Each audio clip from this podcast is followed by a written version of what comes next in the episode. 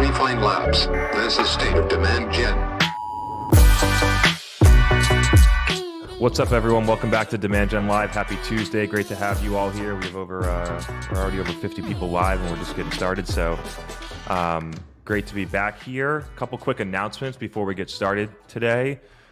If you haven't heard yet, we're uh, we, I was going through and doing a um, a recap for our team meeting today of all the things that we did at Refine Labs. And so last year we hired 58 people and promoted more than uh, more than 20% of those people. And so if you are interested in joining the team, at the moment we have over 30 positions posted. We plan on hiring more than 100 people here at Refine Labs. So if you are interested in learning more about how we are fundamentally changing how companies think about measure and execute marketing, then I would love to uh, to talk to you. So feel free to drop a link into the DM. What we are doing is combining strategy, execution, and research in a way that no company has done before to both drive strategy and optimize overall go to market strategy. And so, would uh, encourage you if you're interested. We have roles all across creative media, operations, um, a bunch of other ones. So, if you're interested in joining, feel free to uh, check out the jobs on refinelabs.com on LinkedIn or shoot me a DM.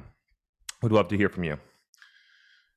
Okay, now transitioning into the the agenda here, which for those of you that are on the email list have noted that there was no agenda. So I'm going to be driving here with a couple of topics.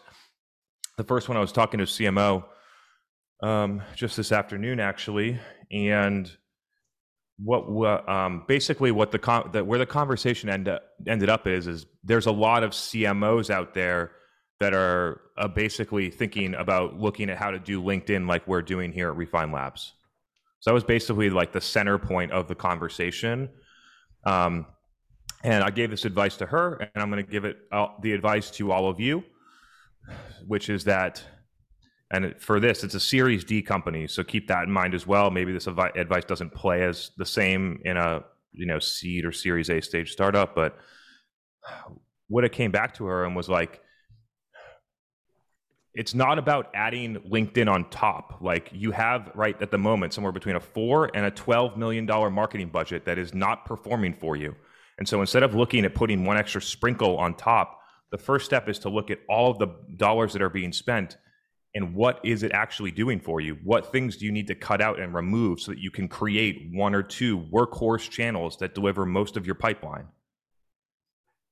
Because if you try and do this whole little employee advocacy thing and shout it out like you're do like Refine Labs is doing, you're going to be fired before it works, for sure. And so this is like the incremental expense of doing LinkedIn is low. The problem is that you're bleeding millions of dollars in other programs that aren't working. And so you need to have your major marketing expenditures in a place where you know they're delivering before you go and look and put little sprinkles on top on LinkedIn, especially organic channels, especially if you're trying to do it the way that we do it here, because it's not like it's not like the Refine Labs team just popped out of nowhere and decided, hey, I guess you know, December 2021, I guess 2022 is going to be the year that we go hard on LinkedIn. I've been doing this shit every day for three years. Megan's been doing this shit every day for three years. We got a lot of people in our company that have been doing this for a while now. And so you might see it scaling out recently, which it has. And I'm super proud of all the people that have been putting in the effort and putting out great information for people. I'm super proud of that. But there was a lot of building blocks that went into making this all successful and it's not only about doing the work. It's about the culture that you create. It's about the people that you hire. It's about how you enable them. It's about how you create space for them to do this every day. And so people that are thinking about chasing the linkedin strategy i think need to think deeply about the ingredients necessary in order to make it really work. And challenge people to think about that. Um, i'll pause there and see if people have questions and i have a couple other topics i'd like to talk about as well um, no immediate questions. I have, um, oh, oh, Perry to the rescue. Um, let me bring you on so you can kick us off with our first live question. Um, go ahead. Are you? Yep. Live? Hey, how's it going? Yep. Hey, Perry. Hey. All right. So, well, uh, I live in Burlington, Vermont. Just dumped awesome. like two feet of snow yesterday. Love that place. Lake Champlain's beautiful. Oh my God. Uh, football throwaway. I wish one day I will sail a boat. Not coming soon. All right. So, anyways, I just got off an hour phone call with my dad about LinkedIn strategy. Um, I, he's my my mentor and uh, small business owner. Anyway, so I I'm consulting a um a, a buying group, a group purchasing organization on some marketing strategy. Uh, they're a legacy business, and what I mean by that is um, they're they're looking to innovate and they're they're trying to do things. That's why they hired me. Um, and so I'm throwing a bunch of ideas at them. A lot of them are getting rejected. And so the next one I'm going to present is the LinkedIn strategy. Mm-hmm. Um, the the leadership zero presence on LinkedIn, and these are executives. These are people that have had successful careers already. And so I'm looking at their profiles like, okay, 250 connections, a eight year old profile picture, and a resume when you got your last job. I'm like, oh, gosh, shit, we got a lot of work to do here. Mm-hmm. And uh, the main problem is only one, I don't know how many people in the company, I'm assuming about 20, 30, probably only one or two people in the organization actually have the knowledge to put out content. Okay.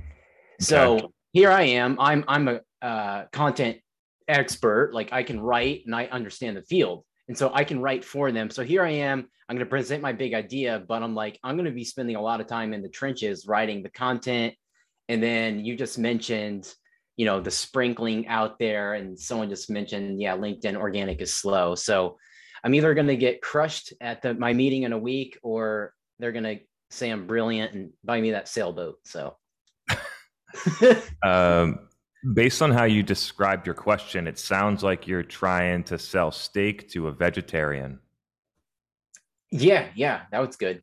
Not let's put more um the uh the fake meat, uh, beyond meat. Okay. I, I think they're receptive. I think we got something to play with here. But so um when I was starting my company, um, my initial target was recurring revenue model medical device companies. And within three months, I figured out that I was trying to sell steak to a vegetarian, that those people were not willing to pay, did not have the right mindset, didn't would not put in the effort, and generally were not ready for what I was offering to them. And so, and the same thing, like companies co- companies come in and talk to us, and they think that they're hiring some commodity marketing agency, and they're like, okay, we want to pump up our MQLs, or we want to like run performance marketing, or whatever they're asking us to do, and it's like we, we sell we sell steak over here. You're asking for things, you know what I mean, or whatever the analogy you want to use. What we're selling is very different than what you want to buy. Um, so that's something that broadly, like I give the advice to every single small business owner, entrepreneur that's trying to do this. It's like you got to find a customer that truly values and is ready for what you're selling. Um, I have been through this uh, on more more more occasions than I can count right now and the, all roads lead to even if they do buy into the strategy to being excited about it for about 30 days somewhere between 30 and 90 days and then giving up because the way to make it work is really fucking hard and most yeah i don't want to i don't want to check it off the list and say hey that yeah. was on q1 roadmap done uh, because yeah. when i leave there's got to be a sustainability path exactly um, and that's like exactly what i said to the CMO today. It's like the inertia that's working against you in order to do this if nobody in your company is doing it right now in order to get it to a place where it's actually working is years. I'm not joking. Um, and so i i uh, i'd be happy to answer a follow-up so i can be a little bit more helpful but that's really the it's the it's the answer. If you want to do like what are you what are you trying to accomplish okay so okay generally? so are you i trying think to find a customer? Are you trying to build a business? What are you trying to do? Okay so they're, they're a current customer of mine okay. and we're every week we're going through brainstorming meetings you, you know do like consulting for them?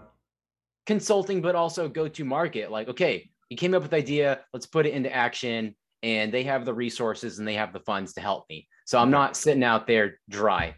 Yeah i get you and you just so one of the problems I experienced with them is they said, "Well, Perry, that's great that you want to patch that hole, but we have these other holes over here too." And so I think I can get him across the finish line, and you probably hear that a lot, right? Ah, we'll get him there. Yep. um, yeah, I mean, if you if you just look and assess how many businesses there are on LinkedIn that execute exceptionally on the platform, there's probably less than 10 total. And the reason is because it's not like it's not through lack of training as to why this doesn't happen in companies. It's due to lack of culture that enables people to do it, lack of measurement that supports even thinking about how to do this, and generally just creating a place where people feel safe to be creative and share their ideas where other employees aren't going to think, hey, that person's dumb for doing that. Um, okay, so, yeah, there's a lot of. Uh, how, how in an organization that is structured, I would say they, they have somewhat of a corporate structure. Um, even though they're small, it still feels kind of corporate. They have their Excel spreadsheet, yeah. they have their milestones, their goals. And so, is it the solution? I think I know where you're going. Correct me if I'm not, but the solution is to get one executive to do it consistently for more than six months. Okay. So don't try and get a bunch of people to spread yeah. out and do it when you don't have. I call it. I call it a Trojan horse. It's not the right wording for it, but just so you get what I'm saying, one person that can pave the way, so that other people see this is what good looks like. This is something that can model. I'm getting. I can see someone getting having success with doing this. And so by kind of paving the way in one way, otherwise you're going to spread it out. A bunch of people are going to post one or two times in a week, and then over time just give up like every other resolution that people have. Um, and so the the way to make this work, and again, it, all it does is just extend the timeline out. But while you extend the timeline out, you increase the chances of success exponentially. In my experience, is to have one executive that really buys into it, to do it consistently for an extended period of time, and drive results, and then show other people how to do it. Okay, so if they were to pose the question to me, "Hey Perry, in six months, what will be my result if in best case scenario that I put some video, some good pictures, some good commentary, storytelling out, what's the result of that? What do you say to, in that situation? I don't know. I built uh, at that point, probably after six months, I built a half a million dollar business by posting on LinkedIn. Um, but the the real thing to think about is that it's not about the first six months. It's about forever if you're having a business, right? Like the growth that's going on at my company right now is indescribable. Couldn't be replaced by anything that you do. You can there's nothing that you could do in an entire company, launch new products, raise a big round of funding, um, spend a million dollars a month on ads, whatever you want to do, could not be replicated with what we have right now. That, that's so funny you saying that. They're launching a not a lot of new products, a lot of new products. Are people buying them? Slow. Yeah. And so like it's it's not about the first six months. It's being in the game for for a long time. Um, and if you have the infinite game mindset, then you play the game differently. Um, and so um, I'm like anyone that's looking to like justify LinkedIn after six months with results has the wrong mindset. Um, about it. The second piece is if you're trying to justify LinkedIn with results in six months, the issue is that the other four to twelve million dollars in marketing that I talked about initially that you're spending isn't delivering enough to create the space to do it. And so it's like, yeah, your, not. The LinkedIn program needs to be the sprinkle on top for an established business. It needs to be the thing that if it doesn't work, like our TikTok experiment, our YouTube experiment right now, if it doesn't work, everything's fine because we have things that are programs that are already delivering more than what we need and most companies don't have the main course that's delivering more than what they need. So, so yeah there's no main there's no main course right now. They're relying on current customers uh, to feed the business. sure yes I so can. i was like look nothing's working okay, so at least let's be proactive here. Yeah, totally. And the recommendation, if it's, I'll make it for like a SaaS business because I do this a lot when people think about it, is like before you think about LinkedIn, break down everything you're doing right now and rebuild. And then once you get rebuilt and things are delivering, then you add the things that are extra. Um, and when I think when I talk about rebuilding, this is not like it's not necessarily all tactics. It's like, do you need a new story? Do you need to put that new? Do you need a new story that needs to make become a new website? Do you need to think about your category and positioning differently? Do you need to go out and do deep customer research for 90 days so you know what the fuck you're talking about when you make content on LinkedIn? Um, and so those are some of the steps that might be needed to to make to make this really work. But it's weird as I keep talking through it with you, and I appreciate you kind of pulling this stuff out of me. It's uh, it's there's so much. Uh, it's like kind of like the iceberg type of thing. There's so much that goes into making this work that nobody sees. It's not getting up. It's not me sitting there at eight thirty in the morning and writing a post and calling it a day. Um, and so I think that the, the underlying effort and strategy and details that people don't see are the difference between whether you're successful and not.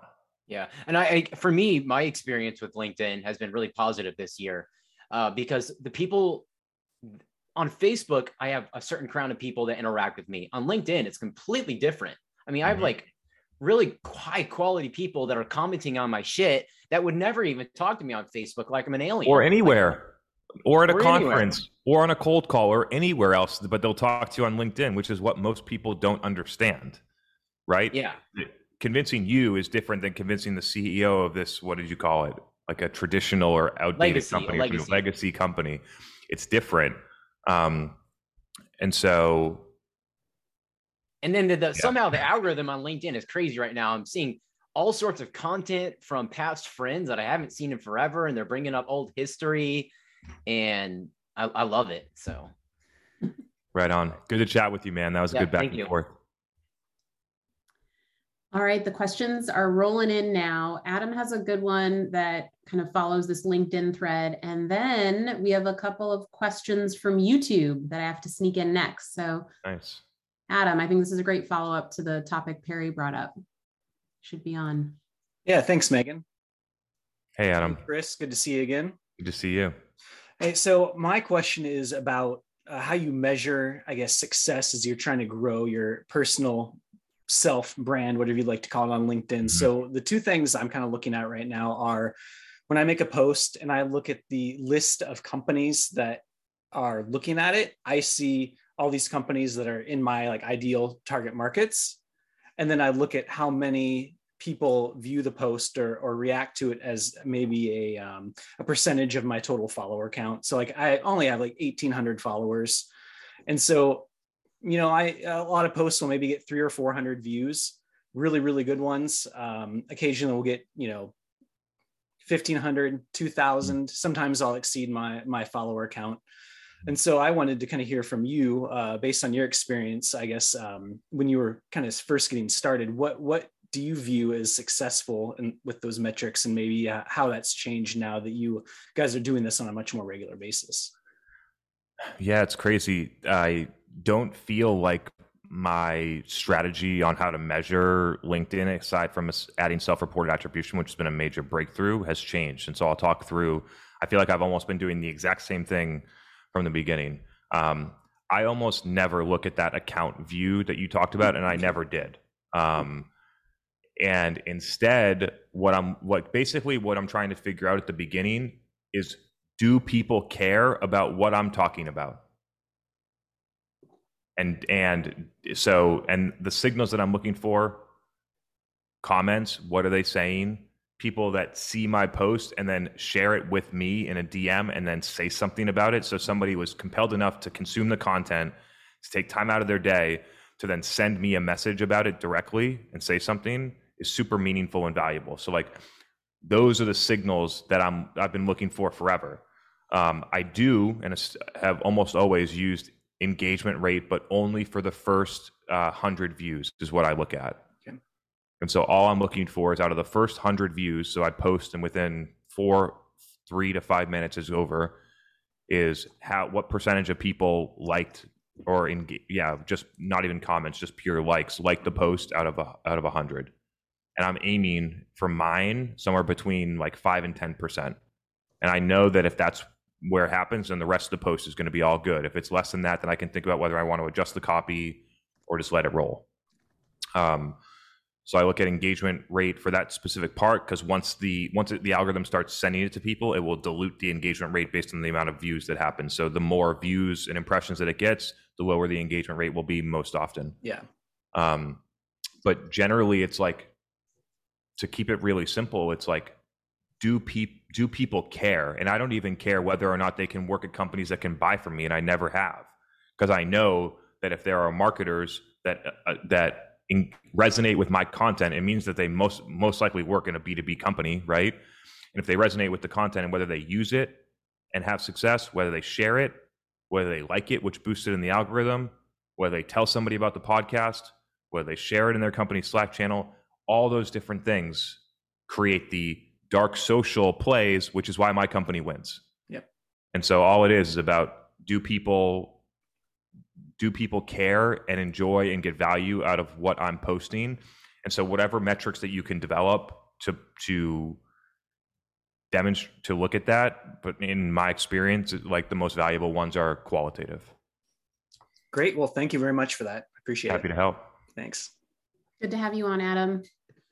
All right, we are back on YouTube streaming tonight, and we have two questions from some awesome folks. So, Stephen Pope is watching right now, and he's referencing um, the six pillars for a content strategy that you had shared a few weeks ago, I think.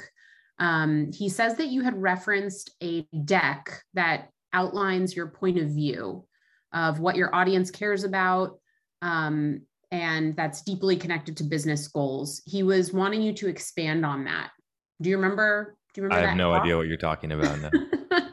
I know I remember um, the post. I don't remember what the six things are off the top of my head. I think maybe he um, maybe he's looking for a little bit more clarification and uh, like additional commentary on how to like identify what your audience cares about and like relate it to their goals and like package it up. I don't know if you talked mm-hmm. about a mm-hmm. deck, but um I can jump to the next one. Yeah, if- I mean, I can like if it's just how do you understand your what your customers' goals are? Um the answer is to be in the market and conduct qualitative market research however you want. So initially, I interviewed CMOs for a podcast I continue to have for the past three years insights through the community, whether it's Demand Gen Live, on LinkedIn, other places, which I predicted for 2022 will be the most valuable thing your marketing team ever does is get customer insights through a community that you built. Doesn't matter where it's at, probably better that it's not a Slack one. Content driven community that drives insights for you is is really in, really important. And then this one, it's it's hard to explain, right? Because nobody, when I was doing the research, nobody out there was telling me, hey, Chris, like, you should think about how to do attribution differently. Or, hey, Chris, you, have, you ever think about like, like, un, ungating your content? Like, I think I should do that. And then I jumped on the bandwagon about that. I start with my customer's customer and work backwards to what matters to them.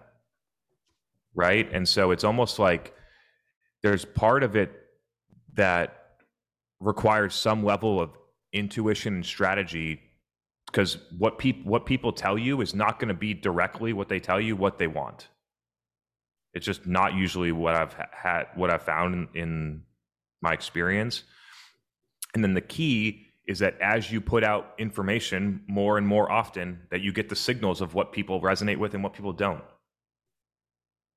um, and so a lot of people never get enough reps to know what works and what doesn't. They don't try things because they're scared when they post it about whether or not people are, are going to agree with it. And they're only going to get 15 likes on a post so that they never post it. And they never know whether or not that would be good or whether it would have worked or whether it would have been the insight that changed their entire company's strategy.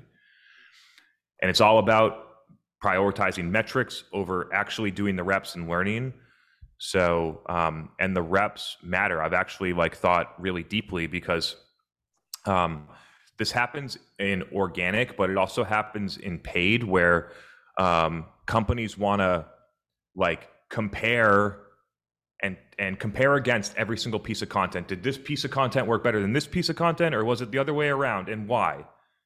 Instead of looking at it and be like, each individual piece of content has their own goal. Why are we comparing it against one another? Let's just put it out and then we put it out and we learn and we continue. I've never looked at my LinkedIn posts and compared trying to figure out why this one worked better than that one. There's really no comparing the success of content really has no value. And so when people look, the performance marketing mindset of running a hundred pieces of creative or with a hundred different different offers and then A B testing that against some mid level conversion like a click, like an ebook download, like a demo sign up when they're depending on whether they're giving you a football kit, a swag kit, or a grill kit, which I've seen right now. Have you? Have probably a lot of people have seen the company that's trying to t- A/B test which swag kit to give out, and I'm like, you shouldn't be A/B testing this. You should figure out a whole different fucking strategy. Um, and so anyway, to get back to it, if you treated each individual piece of content like it was a like it had its own objectives and its own goals and then you put them out what you would find is that that you don't need to compare one against the other that each individual piece of content has value on its own. Um, i'm trying to help people see that both in organic and paid Well, that question took you in a great direction. Yeah. Um, me too. One last YouTube question, and then we have a bunch of really great um, scenario questions from three people live on the show. So, um, yeah let's do these marker. couple and then i'll do an agenda and then we'll head back that's cool okay, cool. So, just to get in the final YouTube question, Scott Mhm. Marker, he's usually here live. He's watching on YouTube tonight. He says, um, Hey, you've talked a lot about um, ABM isn't really anything new. And he's asking, Is this a- strategy you use for your clients? And if so, how? How are you using account based marketing? So I personally don't uh, agree. I think I'll put agree as the word there. Agree with the term ABM or account based marketing because B2B companies should have been doing it anyway. Long before there was account based marketing software, B2B companies should have been doing qualitative customer research, figuring out segmentation, understanding where the best value would be to target with the right messaging and target those accounts. Instead, they listened to marketing automation vendors and drive as much leads through their SEO programs as they could. And then eventually, a new vendor had to come and fix what was broken when they should have been doing it in the first place. And so, yes, like, do we target accounts? Yeah, we're in B2B. Like, we build either named account lists or firmographic targeting, but depending on the TAM, and we target accounts and, and move that through. I don't call it ABM, I call it B2B marketing. You want to squeeze in another topic and then we'll we'll bring on Grace, Layla, and Kayla next? Yeah, I got two. If you can buffer the time, I'll go through one Yeah, yeah. now. Um, Gaetano brought this up in the um, in the event that we did a couple of weeks ago. Shout out Gaetano. Love having the guy on the show. He brings some really interesting ideas, and this one got me thinking a lot. What he was talking about is how companies, because of talent access challenges, are going to be leveraging a lot more of a hybrid talent model.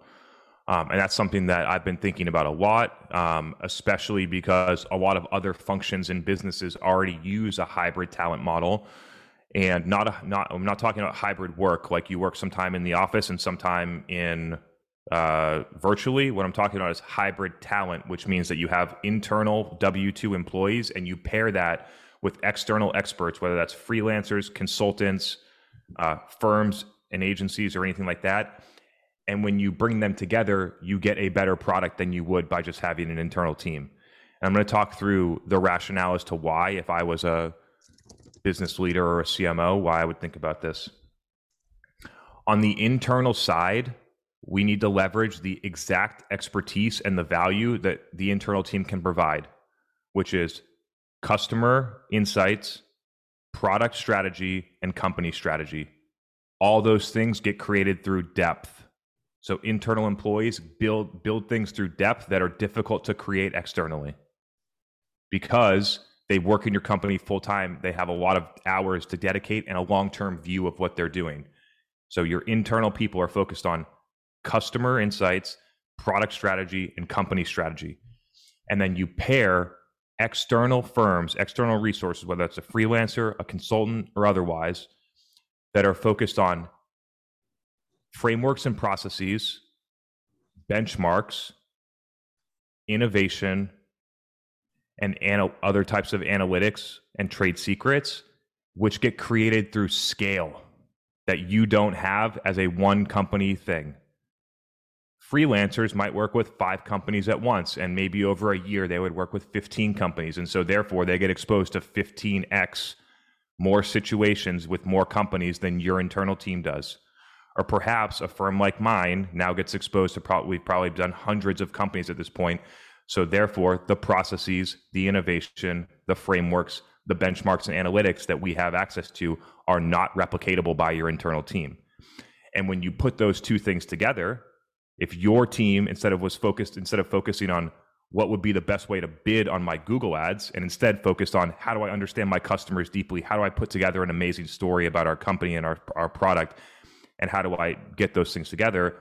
And then allow experts externally through scale to bring those together. I believe this is the future of work for that exact reason that you can't replicate externally customer insights and product insights like you can in house, and you can't replicate um, innovation and trade secrets and things like that internally because you don't have the scale. And so I believe that more companies will utilize this type of model in all functions. I'm talking about marketing right now, but I think it'll be the same exact thing will happen in sales, will happen in finance, will happen in other functions where an external firm sets the frameworks of how you operate and then you pair your internal expertise to actually all make it happen. And the reason being is because right now all of your processes are built and defined by technology vendors in all in all places. But it's so interesting. I was thinking, think about all. Um, I'm I'm helping people to see that there are old rules and they're playing an old game with old rules and that the old rules were created by technology vendors. So if you think about everything that you do as a marketer, we need to gate content and then we have to push them through email automation to nurture them until they hit an MQL score and then we pass them to sales. Who invented that? Not anybody that knew how it worked, a marketing automation vendor because their platform did that. And so then what'd you measure on? MQLs. Because why? Because it made the platform look the best that it could because you sent more emails, you did more activity, you created more MQL scores. I could go through this example in a, a, ton of different ways. Attribution. Why do we do attribution the way that we do right now? Solely because certain vendors put together certain ways of doing things, not external firms that are objective and look at things that are at a, in a, in a scaled view about why you would do it a certain way. And so I believe that to get back on the topic, I believe that companies will use this hybrid talent model where they pair with an objective third party firm that brings in these types of things that they can't replicate internally. I love it and I agree. I think it's also a new way for early startups to think about how they scale effectively, what they take on internally, and huge opportunity for different people to develop their own businesses to support companies in all of these different areas. Mm-hmm. Awesome. You want to go back to a few questions? Yeah, let's do it. All right. Um, I like our next three guests we're going to bring on. Grace, I want to bring you on next so you can talk through your question live with Chris. Welcome to the show. Hi, it's good to be on here as a voice for the first time. Um, hey, Grace. Yeah, hey. Um, so I am still processing what you just said, so I'm trying to refocus on my question. But basically, it just stems back to what you said at the beginning of the call, where you are, you know, looking to hire 100 people. Um, you know, you have 70 people right now. I feel like every time, you know, you check back in at how big Refine Labs is, it's like you've you're a whole new Refine Labs. You know what I mean? And so I, I think I wanted to hear from you. Um, about any kind of onboarding or training challenges that you've had um, and how you just kind of make sure that you know as you grow and double triple in size how you make sure that everyone's rowing the same direction believes in the same philosophy um, that you're achieving the same results for your clients um, as you grow yeah we've actually had um, i would say that the onboarding is one of the things that we are the strongest at. And so but on like the the root of your question starts with how do you recruit and how do you do recruitment marketing or whatever you want to call it? And then who do you bring into the organization? We bring in people that are super experienced. We do deep technical working sessions that are essentially plug and play mm-hmm. right Other companies aren't like that. They hire someone they they know they need to go through training for six months, or they just need a body they're going to charge by the hour, so they just hire whoever.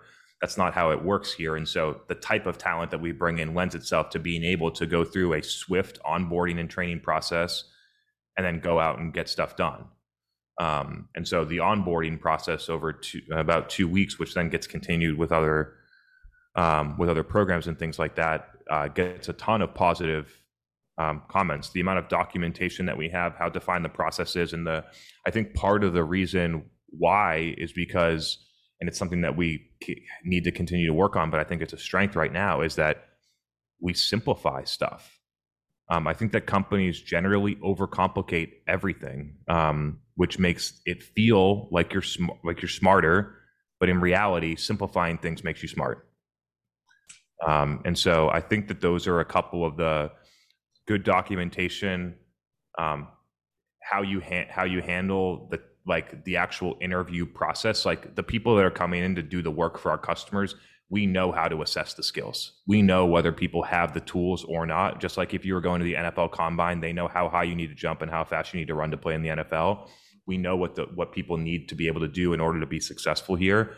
Um, which a lot of other companies that don't do demand marketing and are trying to are, are trying to do you know demand marketing right and are interviewing people but don't have a process or don't have expertise to evaluate the skills that's why people miss. Um, and i'll pause there because i'm i can't tell. It seems like you have a follow-up here so i'll let you get in there. Oh i always have follow-ups but um no my question i i, I guess um from what you just said the like you said that most people overcomplicate it you simplify it. Can you kind of give me an example of um I don't know, one thing you feel like other people overcomplicate in onboarding um, training that you kind of simplify? Um, I'm thinking gen- like the the strategy that we have is relatively simple compared to what other companies do. So it's not exclusive to the onboarding program, but because the what we have is is I think relatively simple relative to what other people are doing, that it makes onboarding easier because there's less stuff to learn mm-hmm. um, and that and so that comes down to i think it real and it's uh, probably it's weird. Every dgl has like sort of an emerging theme here as it goes through my head. And it's about removing stuff that you don't need. It's unbelievable how many marketing teams have millions of dollars of expenses that are happening in not people in programs that are complete waste of money. That it would be way better for the business to literally stop doing them and give the money back to the to finance and say there's better ways to deploy this money take it. Um and then if you were able to eliminate some of those things like it's so weird when you start to remove things and then you only have like okay these are our three or four core programs. Mm-hmm. then you have 20 people that are all focused on delivering on the three or four core programs and magically they start working better because you have focus. But well i see what a lot of companies do is they have 25 programs and they put five people on the on the things and then each person trying to do five things and nothing gets off the ground because it's all spread too thin so i think this is um, i'm not sure i answered your question directly but it's the it's the strategy that's simple mm-hmm. yeah. yeah. kind of um, if i'm to hear what you're saying correctly it's kind of like clarity around who you hire who you don't clarity around what you do what you don't what your philosophy is what it isn't and just kind of simplicity is kind of the reason that you've been able to do that without diluting your philosophy? Is that kind of generally what i'm hearing? Um yeah and just um like if you really simplify the goal of marketing to i want to um, i don't want to create email addresses for my sales team to follow up with. I want to create target buyers that have clear awareness to the problems that we solve and have dedicated budget and prioritize solving them. Like, and that's that's what marketing should be about. And it's really simple. So I need to teach people certain things about why they should prioritize this business problem over the other 29 fires that are going on in their company or in their department and why this one is the right one, right? So when you look at companies like product led companies think that the answer to scaling product led is just running performance marketing and driving people into the product because then once they're in the product, they're going to get a bunch of value from it the way to drive enterprise accounts into a product led company into a product led go to market motion is to teach the organization about the problem so that they prioritize solving the business problem or capitalizing the opportunity that your product enables them to do um, but for some reason, people just want to run performance marketing and you know game attribution. Absolutely. I appreciate you going into all that detail. Um, I'm, I'm going to go ahead. I'm done asking questions. I don't awesome. That was a good chat. Thank you. Yeah. Grace, I'll just add one thing, something that we did really early on that really helped shape and evolve onboarding at Refine Labs was um, at the end of everyone's first week, um, and we actually still we still do this one week check-in. Um, I asked everybody what worked really well, what didn't work really well, what would you have changed. So just like we recommend Mm-hmm. spending time talking with your customers and staying close to the market and taking their feedback and implementing that. Um, like our initial onboarding schedule that like I made at the very beginning was solid, but I actually every single week I would talk to a new hire and I made a change almost every time. I was like, whoa, great idea. I'm going to make that change. Cool. I'm going to add that. Oh, that that's not as impactful as I thought. I'm going to take that away.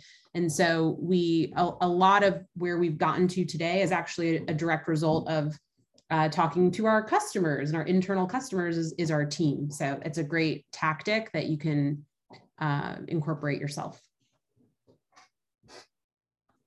Awesome. Um, all right, all right. Um, Layla from Sydney, good, you're still on here. I want to make sure you can ask your question before you have to go. Thanks so much. Yeah. Hey, everybody. welcome. hey, how's it going? Doing great. Thanks. Me too. It's really uh it's it's very very uh crappy down here for summer in Sydney. But anyway, um you know, I I am going through a final interview for a CMO role in a startup. Um they have about uh 30 people, maybe 2 to 4 million ARR. And I've gone through the rounds with the leadership team around this mindset, this new mindset uh, around um, demand generation, for example. And they all seem to buy it. But then there's always a but, but we still need leads or whatever it might be. But you know, I've I've really made it clear that you know if you know this is the uh, this is approach and this is the route that that I would want to go. But I would be the first person in in marketing. So um, part of the uh, which i think is great is part of the final interview process is a panel where i need to present a 100 day plan and i want to use this as a check to really confirm that commitment to this new mindset um, so i guess I, my question is I, maybe you could just take it from any angle if you are already here red flags because i know 100 days is is very short and they're going to want to know when we'll expect to see results Mhm. so, what I guess two questions. What are the key components or activities you would recommend including in this 100 day plan? And that does include, right? Um, obviously, you know, understanding the customer and that entire process. But Mhm. I guess that's my first question. Yeah. Uh, the 2nd let's get to is, let's get to that one first, and then we'll get to the second one, just so I don't forget. sure. um, so, um, whenever you are looking for a marketing leader job in this situation, for this is for everyone, not just you. This is mainly for people listening afterwards. Actually, whenever you're looking for a job, a marketing leader job in this situation, the odds of it being the marketing death wish are high.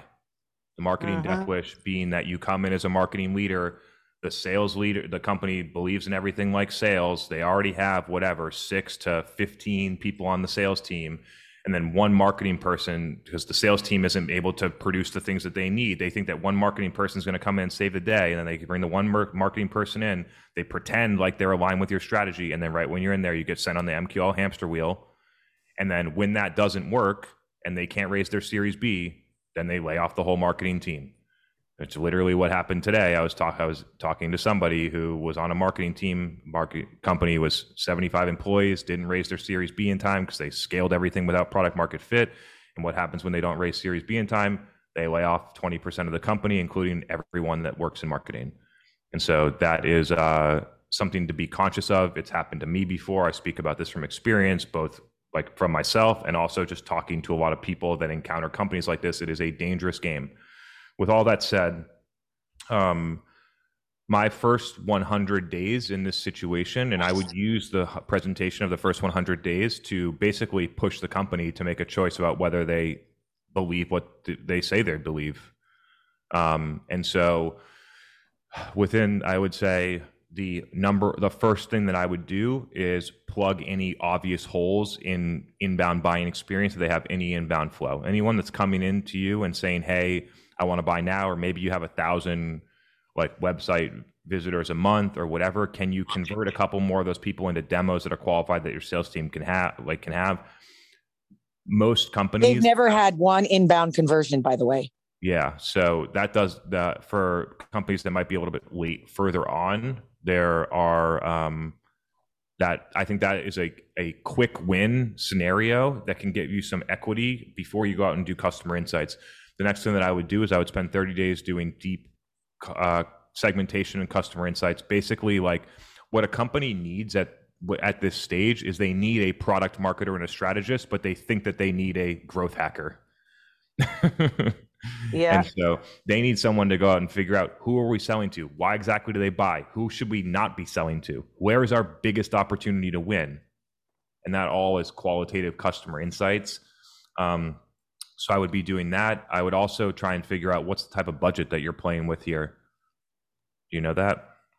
Uh, so they're not going to include headcount in that, but I think it's going to be about to start maybe no no questions asked 200k for the year. That's no questions asked What about uh, the because that's about five. What they're looking at is five percent of um, the annual ARR. recurring revenue. Yeah. Yeah, that um the percentage Thoughts of revenue the percentage of revenue really breaks down at early stage companies uh, because you can't do shit with 200k in a year. They're like, what does that break down to? It's less than 20k a month. You can't even hire like one director of demand gen for that right now. You know Well, I well, mean? so they, the headcount is not included in that. yeah. How many is where my next question is going. Yeah. Um, so, um, yeah. Why don't you ask your next question, and then we'll get back on it. Okay. Uh, yeah, that was the next question. Is uh, is who would you uh, who would you bring on, or what are the first couple of roles that you would bring on internally, and how quickly? Out of demand, content. marketing. No, no, no, no. I'm just asking you a question out of out of demand, content, ops, and um, product marketing. What are you the strongest at? Probably demand. Okay, then I I would find a senior manager of product marketing. Uh, product marketing is already there. Nice. Then from there, I think that I mean you could figure out where to go next. I would probably find an ops person. Wow, as one of the first. Um, yeah, having experience with a lot of early stage companies that have been in business for three years and have no historical data of performance because they haven't prioritized ops. It's just like so irresponsible what companies are doing right now on the on the ops side generally. Like there's no data. They make terrible decisions with flawed data um, because they're not prioritizing those things. So yeah, I would say like a top a first year hire for me if you had somewhere between four three and five headcount additional to you and the product marketer i think an ops person would be in there Great. yeah And, and Um, what do you think about the the whole of jumping into rabbit hole of getting a field marketing person on board to support what your previous answer was around all of the tools that the sales team will need because they don't have anything. Um, does sales enablement fall under marketing at this company I'm sure it will. okay um, and the product marketer's not doing it Trying, but uh, that's something she's looking to offload. how many sales resources does the company have out of the 30 people that work there Uh, what, uh, the chief revenue officer, the head sales guy, and maybe three SDRs. So there's no no account executive just three sdrs and those two people are closing Uh, the SDRs are doing uh, outbound. yeah uh, they're and, doing outbound calls. and then the cro and the head of sales are the only people that are closing deals there's no real sales reps there's probably there is probably a sales rep as well. But Okay. yes, the CRO, the the two leaders are really the ones that are closing the deals. Yeah.